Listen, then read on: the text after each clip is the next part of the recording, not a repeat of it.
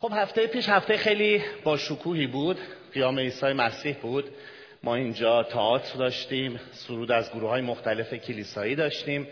واقعا قیام عیسی مسیح یکی از با ترین و زیباترین اعیاد مسیحی هستش. من می‌تونم بگم که حتی خیلی وقتا من احساسی که از قیام دارم با شکوهتر از تولد عیسی مسیح هست و حالا به دلایلی که خدمتتون میگم.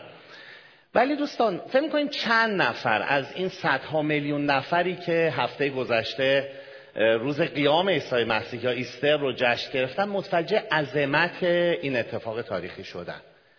من فکر می‌کنم شاید درصد خیلی کمی یا حتی هیچ کس. واقعا اتفاق خیلی عظیمیه. کاری که عیسی مسیح حدود دو هزار سال پیش در روزی مثل هفته گذشته انجام داد و حقیقتا از مردگان برخواست ما خب میایم اینجا سرود می‌خونیم پرستش می‌کنیم خدا رو شکر می‌کنیم با همدیگه صحبت می‌کنیم و میریم خونه. واقعا روح قیام عیسی مسیح و کاری رو که اون در زندگی ما و بعدا با همدیگه بررسی خواهیم کرد ملاقاتی که به طور شخصی با زندگی ما خواهد کرد رو خیلی وقتا نمی‌فهمیم.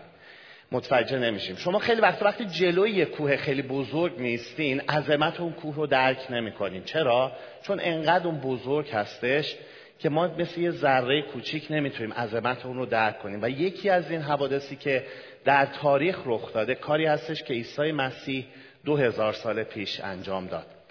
دوستان ما موجودات ما انسان هایی که روی این کره زمین هزاران ساله داریم زندگی می‌کنیم کار خیلی بزرگی انجام دادیم.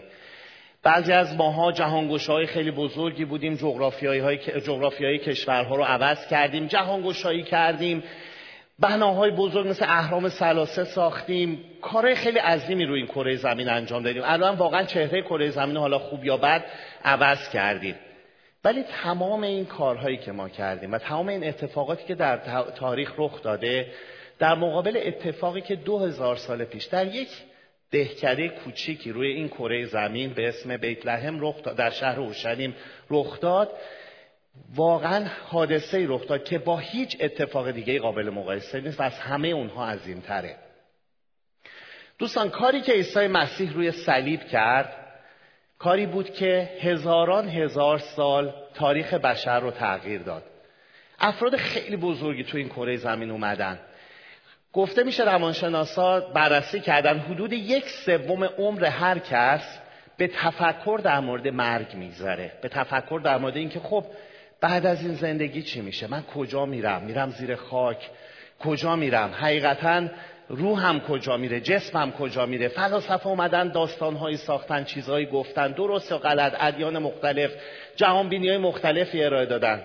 حقیقتا اتفاق مرگ و حادثه مرگ در زندگی هر فرد می‌تونم بگم یکی از مهمترین حوادثه. ما معمولا وقتی نیمه دوم عمر رو رد می‌کنیم و من الان در شرفش هستم. خیلی به این حادثه فکر می‌کنیم. فکر می‌کنیم خب حالا ما کجا میریم؟ تو سرازیری هستیم. نهایتا به کجا میریم؟ و عیسی مسیح کسی بود که بر این بزرگترین تفکر بشریت بر این بزرگترین علامت سوالی که بشر با خودش حمل می‌کنه همیشه یک جواب خیلی درست داد. و اون در اصل بر تاریکی و نیروی موتی که در زندگی همه ماها وجود داره و از اولین نفسی که از بعد از تولد اون می‌کشیم قدم به قدم به سوش میریم حقیقتا پیروز شد. من فکر نمی‌کنم اتفاقی بزرگتر از این در تاریخ رخ داده باشه که یک بخش بزرگی از زندگی ما از اون حالت تاریکی تیرگی از اون مجهول بودن بزرگش در اومد. حقیقتا عیسی مسیح کار بزرگی کرد که ما رو از کابوس مرگ از اون کابوس نیستی که بزرگترین چالش بشر هست نجات داد. اگه با من موافقین یا هللویا بزرگ بگید به خاطر کار عیسی مسیح. شکر می‌کنیم. حالا من می‌خوام بررسی کنم که ما دوستان خیلی اتفاقات در تاریخ رخ داده که تو شکی نداریم. ما مطمئنیم که 1400 سال پیش عرب به ایران حمله کردن. مطمئنیم که 800 سال پیش ایران به وسیله مغول ها زیر و رو شد. می‌دونیم 2000 سال پیش 2500 سال پیش یونانیا به ایران حمله کردن. می‌دونیم که حدود 80 سال پیش هیتلر نصف بیشتر اروپا رو گرفت. هیچ شکی تو این اتفاقات نداریم. ولی خیلی وقتا در مورد قیام عیسی مسیح وقتی فکر می‌کنیم یه خود شک بهمون دست میده. قبول کنیم چون میگم این اتفاق انقدر بزرگه که ما نمی‌تونیم واقعا همه ابعاد اون رو درک بکنیم و خیلی وقتا واقعا شک می‌کنیم. واقعا عیسی مسیح از بین مرده بلند شد. واقعا تونست بر دشمن دشمن تمام بشریت در فاتح فاتحان واقعا پیروز بشه. یه چیز رو می‌خوام بگم. شواهدی که قیام عیسی مسیح از لحاظ باستانشناسی و تاریخی داره از تمام این اتفاقایی که گفتم بیشتره. یعنی اگر به عنوان یک فرد منصف یه فردی که اصلا مسیحی هم نیستیم یه فردی که حالا باستانشناسیم تاریخ دوست داریم یا فردی هستیم که واقعا حقایق تاریخ رو دوست داریم. اگر بیطرفانه به شواهد عیسی مسیح نگاه کنیم سندیت اون از تمام حوادث دیگه ای که بالای 200 سال برای بشریت رخ داده بیشتر هستش. سندیت اون از تولد شکسپیر بیشتر هستش. سندیت اون از وجود نوابق تاریخ بیشتر هستش.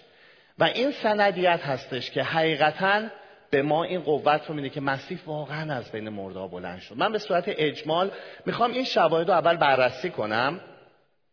بعدش بیایم ببینیم که حالا این شاهدایی که داریم حالا این پیامدش در زندگی ما چی هستش؟ و نهایتا به ملاقاتی که عیسی مسیح با ما به وسیله قیام کرد تاکید اصلیمو بکنم. همونطور که گفتم شواهد باستانی و تاریخی قیام عیسی مسیح خیلی زیاد هست. من به چند تا از اونها اشاره می‌کنم. خیلی هم سرشون وای نمیستم چون مطمئنم که خیلی راحت اثبات کردن اونها. اولین شاهدی که بر قیام عیسی مسیح به صورت تاریخی داریم وجود قبر خالی عیسی مسیح هست. من خودم خیلی آرزو دارم که برم اورشلیم و بر مقبره خالی که عیسی مسیح از مردگان برخواسته برم و اونجا رو ببینم. خدا رو شکر ما مسیحی دوستان نه امامزاده ای داریم که بریم اونجا دخیل ببندیم نه جایی رو داریم که بریم دورش بچرخیم نه جایی رو داریم که حتی بتونیم اونجا بگیم این مکان جایی هستش که خدای ما خوابیده. خدا رو شکر خدای ما الان در بین ما هستش. خدای ما الان در قلب های ما هستش. خدای ما توی اتاق خونه ما هستش. توی حال خونه ما داره زندگی می‌کنه. خدای ما با ما داره زندگی می‌کنه. چرا؟ چون عیسی مسیح از مردگان برخواست و مثل هر امامزاده و یا پیامبر دیگه در یک جای مشخص قرار نگرفته. در از خدای ما در قلبهای ما زندگی می‌کنه. بعد از اینکه عیسی مسیح مرد و قیام کرد یهودیا و رومیا خیلی سعی کردن جسدش رو پیدا کنن.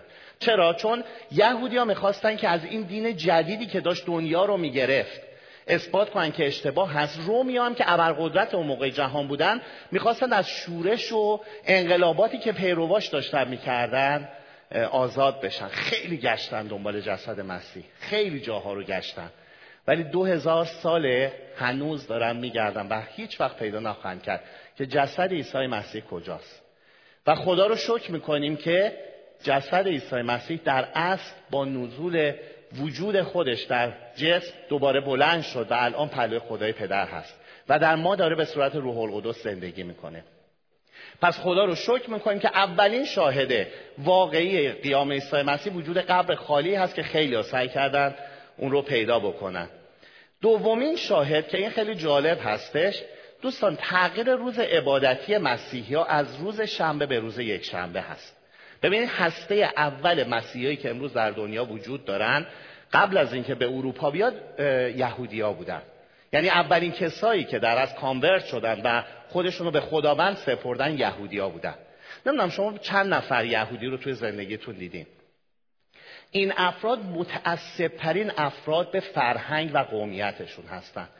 من چند بار فکر کنم گفتم در موضوعات قبلیم انقدر اینا به روز سبتشون یعنی روز شنبهشون متعصبن که دیدین توی Golders Green یا اگه اون حوالی که یهودی نشین هستش ببینیم پیاده دارن میرن. چرا؟ چون نباید سوار ماشین بشن چون کاری انجام میدن.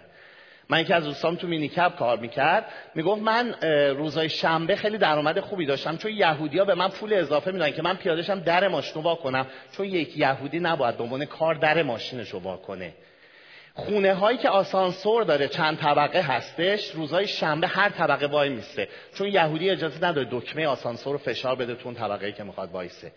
یهودی با شریعت خودش با سبت خودش زندگی می‌کنه. دوستا یه دفعه چی شد که در عرض چهل روز روز عبادتی این یهودیایی که هسته اولیه مسیحی بودن یک دفعه از روز شنبه به یک شنبه تغییر پیدا کرد. شما در کتاب اعمال می‌خونید که در روز یک شنبه اینا دور هم دیگه جمع میشن خدا رو پرستش می‌کردن. پس اینی که ما فرهنگ یه ملت رو نمی‌تونیم عوض بکنیم و یه اتفاقی حتما افتاد. اونا عیسی مسیح قیام کرده رو در روز یک شنبه دیدن. پنتیکاست در حدود چهل روز بعد در روز یک شنبه برشون نازل شد. این اتفاقات رو دیدن و روز عبادتی یک یهودی که اولین مسیحی ها بودن به یک شنبه تغییر پیدا کرد و ما هم که از ملل بودیم و از بکراندهای دیگه اومدیم همین سنت رو پیروی می‌کنیم و روز یک شنبه دور هم دیگه جمع میشیم. سومین دلیلی که ما بر شاهد قیام عیسی مسیح داریم رفتار عجیب شاگردای عیسی مسیح بود. دوستان در اناجیل می‌خونید در هر چهار انجیل که شاگردای عیسی مسیح با چه ترس و لرزی زیر سر نبودن. روزی که باغ جتسیمانی بهشون حمله شد و عیسی مسیح رو گرفتن هر کدوم یه گوشه در رفتن قایم شدن. و واقعا صحنه ترسناک بود. شاید ما هم بودیم فرار می‌کردیم. که یه لشکر میریزه معلم اصلی رو می‌گیرن با کتک و فجیحت می‌برن به شورا و اونجا محکوم به مصلوب شدنش می‌کنن. خب اگه ما هم شاگردش بودیم واقعا دو تا پا داشتیم دو تا دیگه قرض می‌کنیم فرار می‌کنیم رفتیم گوشه قایم می‌شدیم. کار سختیه که موندن. فقط یوحنا و سه زنی که از شاگردان عیسی مسیح بودن در زیر صلیب باقی موندن. و این شاگردا دوستان چهل روز بعد با نزول روح القدس و دیدن عیسی مسیح دنیا رو نوردیدن. هر یازده شاگرد عیسی مسیح کشته میشن. و به فرجی ترین وجه کشته میشن. دوستان اگه مسیح قیام کردن رو ندیده بودن با چه انگیزه ای اینقدر تغییر میکن و می‌رفتن دنیا رو فتح می‌کرد و مسیحیت امروز رو به جا میذاشتن. بعضی از اونها رو توی ایران و ارمنستان توما و برطولما رو زنده زنده پوستشون رو کندن. پتروس رو وارونه توی روم مصلوب کردن. یوحنا رو تبعید کردن به جزیره پتموس. هر کدوم از شاگردای بله سرشون من اگر مسیح قیام کردن نیده بودن این شاگردای ترسو چه انگیزه ای داشتن که تا پای جونشون بیستن و مسیحیت رو دو دنیا گسترش بدن. دوستان مسیحیت بدون جنگ توی دنیا گسترش پیدا کرد. با دعای همین ایمانداران. پس این هم یکی دیگه از شاهدهای قیام عیسی مسیح هستش. و آخرین اون که من فقط ازش اشاره می‌کنم و رد میشم وجود کلیسایی هستش که امروز ما اینجا جمع میشیم و خدا رو پرستش می‌کنیم در دنیا دوستان میلیون ها میلیون ایدئولوژی، عقیده، دین، مذهب به وجود اومده و 99 درصد اونها زیر خروارها خاک تاریخ مدفون شده. اسمی ازش نیست. شما فرض کنین یه شاگرد نجار گمنام که نه جنگی کرد نه مدرسه الهیاتی به اون صورت رفت نه لشکری داشت نه پولی داشت دوازده تا دونه شاگرد داشت و به اون طرز فجیر روی صلیب کشته شد چی شد که امروز ما بعد از دو هزار سال اینجا دور هم همراه میلیون ها نفر دیگه جمع میشیم و این خداوند رو پرستش می‌کنیم. این یکی دیگه از شواهد قیام عیسی مسیح هست. چون مسیحیت واقعا با دعاهای ایمانداران بود که توی دنیا گسترش پیدا کرد. همونطور که بهتون گفتم شواهد عیسی مسیح قسمت اصلی پیام امروز هم چون انقدر واضح انقدر پذیرفته شده است که دلیلی برای رد کردن اون از دید یک عقل و ذهن سالم که منطق و شواهد تاریخی رو می‌خواد بررسی وجود نداره. همونطور که گفتم شواهد و فکت هایی که برای قیام وجود داره از خیلی از اتفاقات دیگه که ما وجودش رو اثبات شده می‌دونیم بیشتر هست. از هر جنگ دیگه توی تاریخ شواهد قیام عیسی مسیح بیشتر هست. حالا می‌خوایم ببینیم که این شواهدی که ما هیچ شکی توش نداریم. چه چیزی رو اثبات می‌کنه؟ خب ما می‌دونیم که عیسی مسیح آدم بزرگی بود کارهای بزرگی کرد مر قیام کرد. خب حالا چه چیزی رو این اثبات می‌کنه برای ما؟ چه پیامدی امروز برای ما داره؟ اولین پیامدی که داره دوستان اثبات می‌کنه الوهیت عیسی مسیح رو. یعنی ما بزرگترین چالشی که در تاریخ برای مسیحیت داریم این که اثبات کنیم مسیح از ذات الهی بود. یکی از ذاتهای تسلیس اقدس بود که تو این کلاس های الهیات این رو باز خواهیم کرد. هیچ چیزی بنزه قیام عیسی مسیح دوستان الوهیت اون رو اثبات نمی‌کنه. عیسی مسیح آدم بزرگی بود ذاتا. کارهای بزرگی کرد. تولدش حقیقتا اتفاق عجیبی بود. تعالیمی که عیسی مسیح شما اگه باب پنج و شیش و هفت انجیل متا رو بخونین. واقعا برابری می‌کنه با تعالیم خیلی از بزرگان مثل کنفوسیوس مثل بودا. خیلی از تعالیم بزرگی داد. اینا همه بزرگه. عیسی مسیح کارهای بزرگی کرد. معجزه‌ای که کرد. هیچ کی در تاریخ نکرده بود. مرده رو زنده کرد. کور و شفا داد. ولی اینا هیچ کدوم الوهیتش رو اثبات نمی‌کنه. اینا فقط نشون میده که آدم توانمندی بود. آدمی بود که قدرت فکری عظیمی داشت و بیگناهی اون. ولی دوستان چیزی که الوهیت مسیح رو اثبات می‌کنه قیامش از مردگان هست. مسیح حقیقتا از مردگان بلند شد و اولین و مهمترین دلیل الوهیتش همین قیام عظیمش بود از بین مرده ها خیلی ها توی تاریخ کارهای بزرگی کردن ولی همه اونا مردن. ناپل اون نصف بیشتر دنیا رو گرفت. هیتلر نصف دنیا رو گرفت. برای دیگه کار بزرگی کردن. ولی همه حالا زیر خروارها خاک خوابیدن. عیسی مسیح تنها کسی بود که از بین مردگان بلند شد و با این رستاخیزش الوهیت خودش الهی بودن ذات خودش و همزاد بودن خودش با ذات خدای پدر رو اثبات کرد. و خدا رو شکر می‌کنیم که این کار عظیم رو در زندگی های ما انجام میده. پس می‌رسیم به مورد دوم. دومین چیزی که پیامدی که الوهیت عیسی مسیح داره اینه که در زندگی ما دوستان چقدر تغییر انجام داده. من فکر نمی کنم شما بتونین کسی رو تا همین کلیسایی که خانواده بزرگ ما هستن ببینین که در زندگیشون بعد از تولد تازه تغییری انجام نشده باشه. چه یک نوع ایمان چند روزه چه یک ایماندار 15 ساله چه یک ایماندار 40 ساله. بنا به شرایط و زمانی هر ایمانداری تغییر می‌کنه. دوستان برای تغییر تک تک این عادت ها ما باید سالها کلاس های روانشناسی بریم که آیا بتونیم اون تغییر رو بکنیم یا نه. من خودم شهادت دادم قبلا خدمتتون. من 15 سال پیش که به این کشور اومدم به خاطر مشکلاتی که داشتم واقعا رو الکل آوردم. من شبی باید 5 تا پایینت آبجو میخوردم با کلی الکل بهش اضافه می‌کنم که تازه خوابم ببره. باورتون نمیشه بعد از یک سال اینجوری الکل خوردم من واقعا دستام میلرزید. شروع کرده بودم به پیامدهای الکل توی زندگیم. مادرم از ایران زنگ زد گریه می‌کردم. میگه تو رو برای تحصیل موسیقی فرستادی اونجا رفتی الکلی شدی. خدا در عرض 48 ساعت الکل رو به طور کامل از زندگی من گرفت. و من هر موقع به این اتفاق عجیب فکر کنم که چی شد که من بعد از 48 ساعت بعد از تولد تازم بوی مشروب بهم می‌خورد حالت هوا بهم دست واقعا جوابی براش ندارم. تمام شما دوستان عوض شدیم. ممکن خیلی وقتا خودتون نبینین ندونین. یه کسی که از دورتر میاد بعد از یه مدت شما رو می‌بینه شهادت میده عوض شدی. فلانی برادر رضا برادر علی برادر کوروش برادر حسین زبونت عوض شده رفتارت عوض شده. دوستان ما تغییر کردیم. ما حالا در کلیسای برایتون شبانی رو داریم برادر نزدمون میلتن این هروئینی بوده. واقعا گوشه خیابون میخوابید از این هوملسا بوده. الان شبانی کلیسای برایتونه. کرویدونه ببخشید. همه ماها دوستان عوض شدیم. آیا کسی که مرده زیر خروارها خاک خوابیده می‌تونه یه آدم زنده رو عوض کنه؟ مسلما نه. اگه می‌تونست خودش برای خودش کاری می‌کرد. یکی دیگه از شواهد بزرگ عیسی مسیح در ما همین تغییریه که کردیم.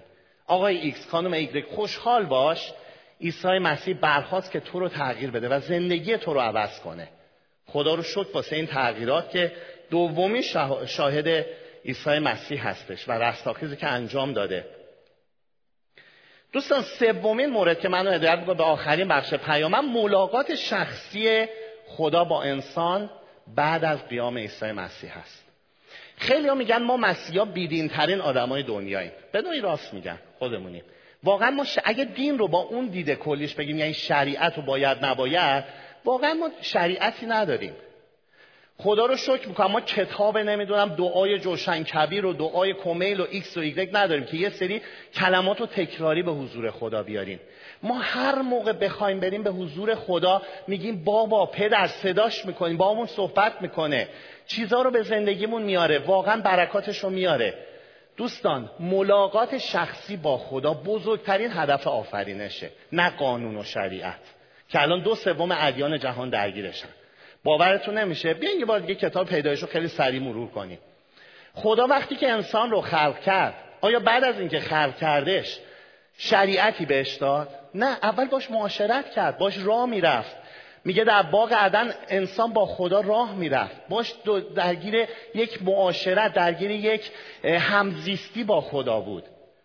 خدا با, خدا با خدا با انسان صحبت کرد انسان با خدا صحبت می‌کرد. پس اولین هدف آفرینش ما در کتاب پیدایش این بود که باش معاشرت داشته باشیم باش رابطه دوستانه داشته باشیم. بعد از اون بود که اومد به آدم گفت از این درخت بخور از این درخت نخور. یعنی اول رابطه بود که به وجود اومد. بیاین جلوتر کتاب ابراهیم رو ببینیم. ابراهیم 400 سال قبل از موسی با خدا رابطه رو تجربه کرد. اومد با خدا راه رفت با خدا حرف زد و بعد از اون بود که موسی اومد قوانین رو آورد. دوستان هدف از آفرینش انسان برقراری رابطه با خداست. و متاسفانه ادیان شریعتی درگیر قانون شدن درگیر بکن نکن شدن باید نباید شدن و راه و بیراهه رفتن. اصل رو فراموش کردن و به فر چسبیدن. خدا رو شو که ما در مسیحیت خدای زنده رو ملاقات می‌کنیم. با خدا وارد یک رابطه پدر فرزندی میشیم. دعا می‌کنیم جوابمون رو میده. باش حرف می‌زنیم بهمون جواب میده. ازش برکت می‌خوایم به نوبه خودش بهمون میده. اونقدری که لازم هستش. و همه چیزها رو در یک رابطه شفاف باش در, در میون می‌ذاریم. بدی و, نبا... بدی و خوبی رو خودش به وسیله روح القدسش در درون دل ما می‌ذاره. میگه شما هم نوع تو دوست داشته باش منو دوست داشته باش تونستی بدی بکن اگه تونستی کسی رو بد بشمر. و وقتی که باش دوست هستیم وقتی باش رابطه داریم خدا به وسیله روحش به ما میگه که در زندگی باید چی کار کنیم. پس ملاقات شخصی با خدا یکی از پیامدهای قیام عیسی مسیح هست. بعد از اون که عیسی مسیح از مردگان بلند شد روح القدس در روز پنتیکاس پنجاه روز بعد نازل شد امروزه ما به وسیله عیسی مسیح قیام کرده و با مشارکت روح القدس در یک زندگی آزاد و یک رابطه سالم با خدا داریم زندگی می‌کنیم. ولی قبل از اینکه وارد این رابطه بشیم خدا برای ملاقات افراد برای اینکه اونها رو بیاد حقیقتا ببینه و لمس بکنه یک سری چیزهایی قرار داده. دل انسان باید به یک شرایط خاصی برسه تا بتونه خدای زنده رو ملاقات بکنه تا بتونه وارد این رابطه با خدا بشه. خدا گروه های مختلفی رو میاد از طرق مختلف لمس می‌کنه و زندگی اونها رو تغییر میده. من چهار گروه رو تونستم پیدا بکنم. مسلما گروه های دیگه هم ممکن ما بتونیم پیدا بکنیم. ولی من چهار دسته انسان رو بر اساس کتاب های کتاب مقدس تونستم پیدا بکنم که خدا چه کسایی رو ملاقات می‌کنه. با چه کسایی قبل از اینکه تولد تازه رو داشته باشه بهشون این برکت رو میده. اولین گروه دوستان گرسنگان و تشنگان روی خدا هستند خیلی از ماها ممکنه که مسیحیت اون جوری که باید و شاید درک نکرده باشیم. ممکنه که مسیحیت رو به صورت واقعی و حقیقی نشناخته باشیم. ولی گرسنه روی خدا هستیم تشنه روی خدا هستیم. ممکن از بچگی ماها حالا به وسیله ادیان دیگه به وسیله شریعت های دیگه به وسیله راه های دیگه سعی کردیم به خدا برسیم. به قول معروف تشنه روح خدا بودیم. تشنه وجود و روح و صورت خدا بودیم.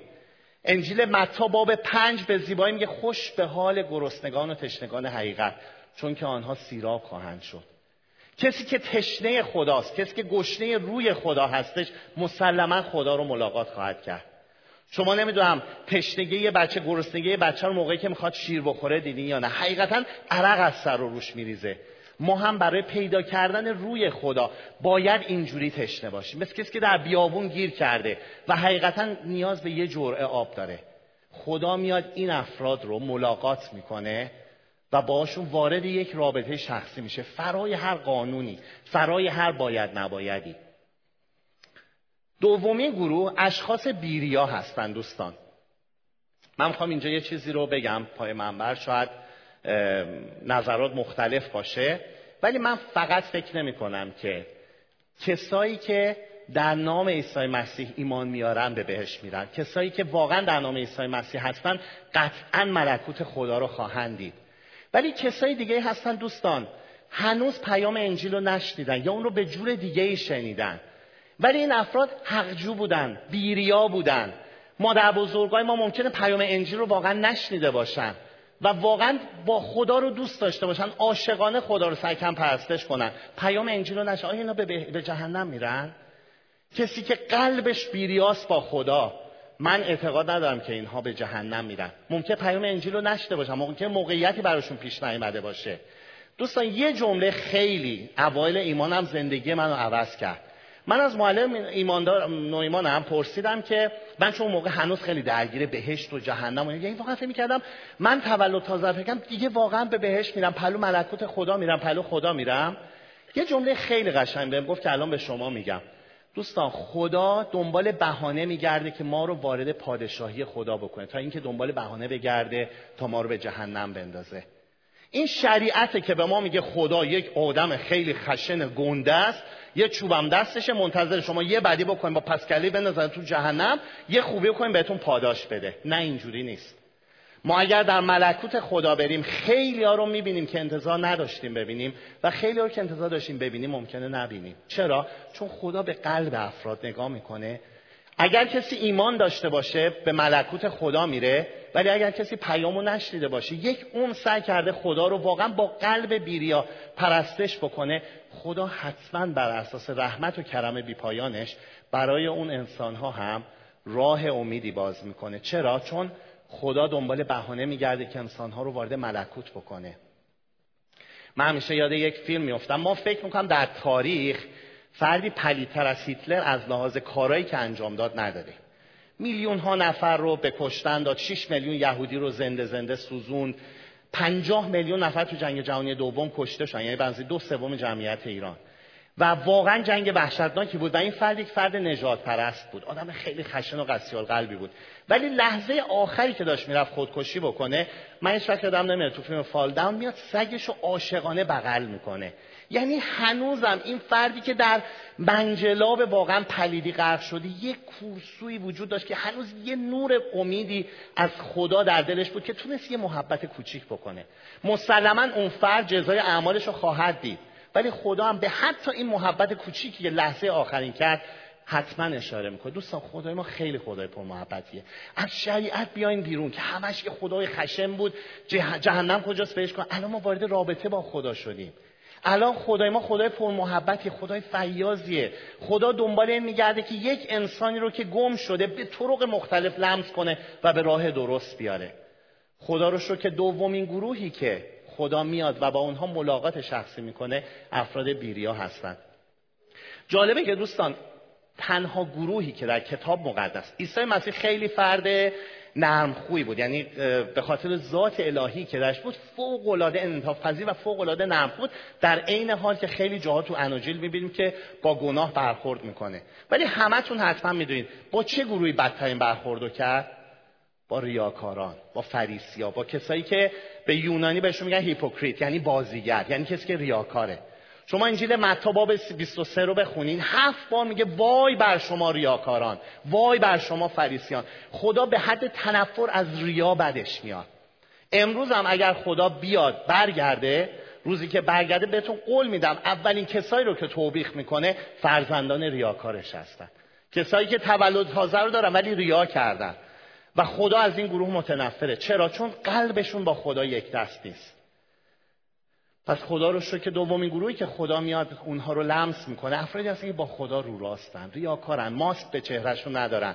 تو کلیسا یه جور باشن بیرون یه جور باشن نمی‌دونم تو خونواده یه جور باشن. خدا باید دعا کنیم همه ما رو از این ریاکاری نجات بده. مخصوصا در فرهنگ ما. متاسفانه این به شکل زیادی وجود داره. ما خیلی وقتا اون چیزی که هستیم نیستیم و اون چیزی که نیستیم رو وانمود می‌کنیم. واقعا باید دعا کنیم. چون بزرگترین توبیخی که عیسی مسیح خواهد کرد مسئله ریاکاری هست. و اون کسایی که قلب بیریایی دارن رو خدا حقیقتا لمس می‌کنه. سومین اشخاصی رو که خدا میاد و پیداشون می‌کنه و لمسشون می‌کنه دوستان افراد غیور برای خدا. کسایی که برای خدا غیرت دارن. شما پولس رو دیدین؟ پولس یک فریسی بود. در کتاب مقدس خوندین زندگیشو. یک فرد بود خیلی مذهبی بود. می‌رفت کلیساهای خدا رو چون فهم کرد یک دین جدید یک بدعت جدید از بین می‌برد آتیش می‌زد. برای خدا غیرت داشت.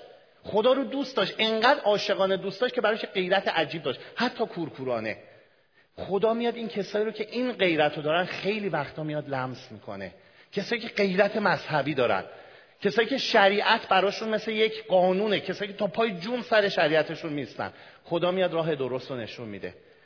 کسی واقعا باور نمی‌کرد. از اطرافی های پولس پولسی که خودش بر اساس زندگی نامش میگه شریعت رو تموم کرده بود. پلو بزرگترین مدارس علمی اون موقع درس گرفته بود شد بزرگترین مبشر مسیحیت. بیشترین کتب کتاب از 27 کتاب عهد جدید رو پولس نوشته. و حقیقتا خدا رو شد که این غیرتش رو خدا به کار برد. و برای پیشبرد پادشاهی خودش به کار برد. پس سومین گروهی رو که خدا میاد لمس می‌کنه افراد غیور هستند و چهارمین گروه که من با این پیامم رو تموم می‌کنم اشخاص فروتن هستن. کسی هستن که برای خدا برای دیگران واقعا فروتنی به خرج دادن. دوستان خدا در تاریخ یک کار میگن انجام میده. افراد مغرور رو به زمین می‌زنه و افرادی رو که فروتن هستن بلند می‌کنه. شما در تاریخ ببینید واقعا این چرخه همیشه تکرار میشه. خدا عاشق فروتناست عاشق کسایی که منم منم ندارن. عاشق کسایی که میان یواش کار خودشون رو برای خدا انجام میدن دست چپشون نمی‌فهمه راستشون چی کار کرده و میرن. افرادی که ادعایی برای کار خدا ندارن. و خدا بارها در کلام خودش گفته که من فروتنان رو دوست دارم. خدا فروتنان رو میاد بزرگ می‌کنه. دوستان اگر این روحیه رو دارین واقعا خدا رو شکر کنین. ولی اگر ندارین اگر در خودتون چیزی می‌بینین که فکر می‌کنین از پلویتون بالاتر هستین. حالا می‌تونه پول باشه می‌تونه زیبایی باشه می‌تونه دانش باشه می‌تونه هنر باشه می‌تونه فرهنگ خونوادگی باشه می‌تونه هزار و یک چیز باشه. می‌تونه لباس قشنگترتون باشه. خواهش می‌کنم. برای خدا اینا همه مثل چرک رخچرک کهنه هستش. برای خدا اصلا اینو مهم نیست. خدا به دل افراد نگاه می‌کنه. می‌بینه چقدر این دل برای خدا فروتنه. چقدر حاضر این دل برای خدا بها بده. چقدر این دل حاضر خدا رو در زندگی خودش بپذیره و بیاره. اگر شما دارین بشارت میدین اگر تو این کار هستین دوستان می‌خوام اینو در نظر بگیرین که خدا افرادی رو میاد لمس می‌کنه که حتی غیرتی هن، حتی مذهبی هستن. می‌بینین یه فرد فروتنه ولی به این راحتی نمیپذیره. براش دعا کنیم. دست بزرگ خدا میاد کار می‌کنه. خدا رو شکر می‌کنم که برای ما ایمانداران رفتن به ملکوت خدا یک چیز واضح و بدیهی هستش. دوستان آیا کسی هست در خانوادهتون که می‌بینین این شرایط رو داره ولی برای دین خودش خیلی غیرت داره و نمیپذیره؟ مطمئن باشید خدا می‌خواد با دعای شما به وسیله قدرت دعای شما در زندگی اون فرد کار انجام بده. ممکنه یه فردی رو ببینین که واقعا سعی کنه نماز روزش انجام باشه. برای خدا بیریا هستش ولی پیام انجیل رو نمی... درک نمی‌کنه. دوستان براش دعا بکنید خیلی وحشتناکه که ما به پادشاهی خدا بریم ولی پدرمون مادرمون خواهر برادرامون دختر خاله پسر خالمون عموامون و داییمون در آتیش جهنم بسوزن در دوری از خدا بسوزن. دوستان برای کار خدا فقط به این فکر نکنید که طرف من خیلی وقتا تو کلاس های نویمانا می‌فهمم که میگه طرف یه مذهبی خیلی خوش که اصلا نمیپذیره. اتفاقا اون برای خدا غیرت داره. براش دعا کنید. از پیام انجیل بشنید هیچ وقت ایدئولوژیشو دوستان محکوم نکنین ردش نکنین. وقتی که شما برای اون از حقانیت انجیل و از خراب بودن کتاب مقدسش دلیل میارین اونم چیزایی رو می‌تونه در جواب به شما بگه. دوستان واقعا باید دعا بکنیم که خدا کسایی رو که یکی از این گروه هستن و هنوز ایمان نیاوردن و در اطراف ما هستن بیاد و با دست قدرتگرش لمس بکنه که ما همگی با همدیگه با خونواده هامون و اطرافیامون بتونیم پادشاهی خدا رو جشن بگیریم. ممنون از توجهتون. چند لحظه می‌خوایم سرامون رو خم بکنیم؟ جان. می‌خوایم سرامون رو خم کنیم با هم دعا کنیم. در مورد این چیزهایی که شنیدیم در مورد شواهد قیام و خدا رو شد به خاطر قیامش. در مورد ملاقاتی که پیامد این قیام هستش. با هم دیگه فکر کنیم. اگر عزیزی رو داریم که می‌خوایم واقعا ایمان بیاره و هنوز نیورده. من برای پدر و خواهر خودم می‌تونم دعا بکنم. اگر شما هم کسایی رو دارید از خانواده درجه یکتون که دور از شماست نمی‌تونین بهش اون پیام واقعی انجیل رو برسونید و یکی از این چهار گروه هست دوستان بیاین الان در سکوت براش دعا کنید که زیباترین چیز این هستش که خدا بیاد و اونها رو لمس بکنه. خدای خدای خوبم. تو رو شکر می‌کنم ای خداوندم به خاطر کار عظیمی که تو دو هزار سال پیش روی صلیب برای ما انجام دادی ای خداوند. و امروز ما پیامد اون رو می‌بینیم ای خداوندم خدای تو رو شکر می‌کنم به خاطر این کار عظیمت ای خداوندم خدای می‌خوایم بیایم به حضورت یک بار دیگه در یک شنبه تو روزی که در یک چنین روزی تو قیام کردی ای خداوند. در یک چنین روزی روح القدس تو نازل شده خداوندم. تو رو شکر می‌کنیم ای خداوندم. به خاطر اینکه ما رو نجات دادی. ما رو ای خداوند تغییر دادی. ما رو با روح قدوس خودت لمس کردی. ما الان فرزندای تویم. به تو می‌تونیم بگیم بابا پدر. و این سمینی ترین رابطه هست ای خداوندم. مرسی که وقتی دعا می‌کنیم تو جواب دعای ما رو میدی ای خداوندم. وقتی که ازت سلامتی و آرامش میطلبیم اون رو به حد وفور به ما میدی ای خداوندم ای خداوند می‌خوایم نزدیکامون رو به حضور تو بیاریم ای خداوند. کسایی که در تو هنوز زندگی نمی‌کنن. کسایی که ای خداوندم برای تو بیریا هستن. شیل پیله در خودشون ندارن ای خداوندم کسایی که خداوند گشنه تو هستن تشنه وجود تو هستن ولی راه رو اشتباه رفتن ای خداوند. سعی می‌کنم با شریعت خودشون تو رو راضی نگه دارن ای خداوند. ولی دارن اشتباه میرن را ای خداوند. هنوز با تو وارد رابطه سالم نشدن ای خداوندم کسایی که برای تو قیورن خیلی غیرت دارن. حتی حاضرن برای این غیرت آدم و ای خداوند بکشن. خدا اونها رو هم به حضورت میاریم. همونطوری که پولس رو ای خداوند تو لمس کردی. ای خداوند می‌خوام دلهای اونها رو هم لمس بکنی. همونطور که پولس در یک لحظه وقتی که تو رو ملاقات کرد از روی اسب افتاد. این اتفاق ممکنه به این عجیب غریبی تو زندگی اطراف ما نیفته. ممکن فقط با یه جمع شدن قطعه در چشما انجام بشه. یا با یه زانو زدن انجام بشه خداوند. پس بیا و این کار انجام بشه خداوندم روی قدوس تو رو برای کسایی که قیور هستن برای تو میطلبیم ای خداوند. و اشخاص فروتن رو به حضورت میاریم. کسایی که تو رو حقیقتا دوست دارن و, ای خداوند واقعا فروتنن. به آرومی دارن تو رو ای خداوندم عبادت می‌کنن پرستش می‌کنن. ای خداوند اینها رو به حضورت میاریم. خدای در این مورد آخر می‌خوایم برای خودمونم دعا کنیم خداوند. خیلی وقتا ما دچار غرور میشیم. دچار غرور روحانی میشیم از معلوماتمون از ممکنه زیباییمون از پولمون از رتبه جامعهمون ای خداوندم از کار خوبمون. از همسر زیبامون از چیزایی که ظاهری هستش و برای تو اصلا هیچ ارزشی نداره. خداوند دچار غرور میشیم. ای خداوند اینها رو به پای صلیب تو میریزیم ای خداوندم که اونها رو در خاک دفن کنی. دیگه وجود نداشته باشن. غرور ما رو ای خداوند از ما بگیر. خدایا واقعا ازت می‌خوایم که خداوندم ما رو فروتن بکنی. مثل یک بچه. همونطور که گفتی فقط بچه های خداوند می‌تونن با اون دل سادهشون و هر کس مثل این بچه ها بشه به پادشاهی تو راه پیدا می‌کنه ای خداوند. می‌خوایم ازت ای خداوندم. با ما باشی ای خداوند. خدای دوستت داریم. حقیقتا با تمام وجودمون تو رو میپرستیم.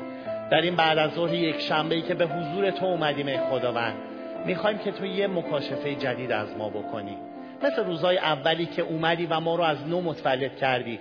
ممکنه سالها گذشته باشه. ممکنه در ایمان خودمون قدیمی شده باشیم کهنه شده باشیم. ممکنه دیگه اون عظمت روزای اول رو فراموش کرده باشیم ای خداوندم. می‌خوایم تو این بعد از ظهر روز یک شنبه خداوند تو بیا یک بار دیگه شادی نجات تو به ما بدی. ای خداوند آرامش نجات خود رو به ما بدی که متوجه بشیم که به چه راهی داریم میریم چه چیز عظیمی تو زندگیمون داریم. ولی مثل کسی که جلوی کوه هیمالیا وایساده ممکن عظمت اون رو نبینیم ای خداوندم.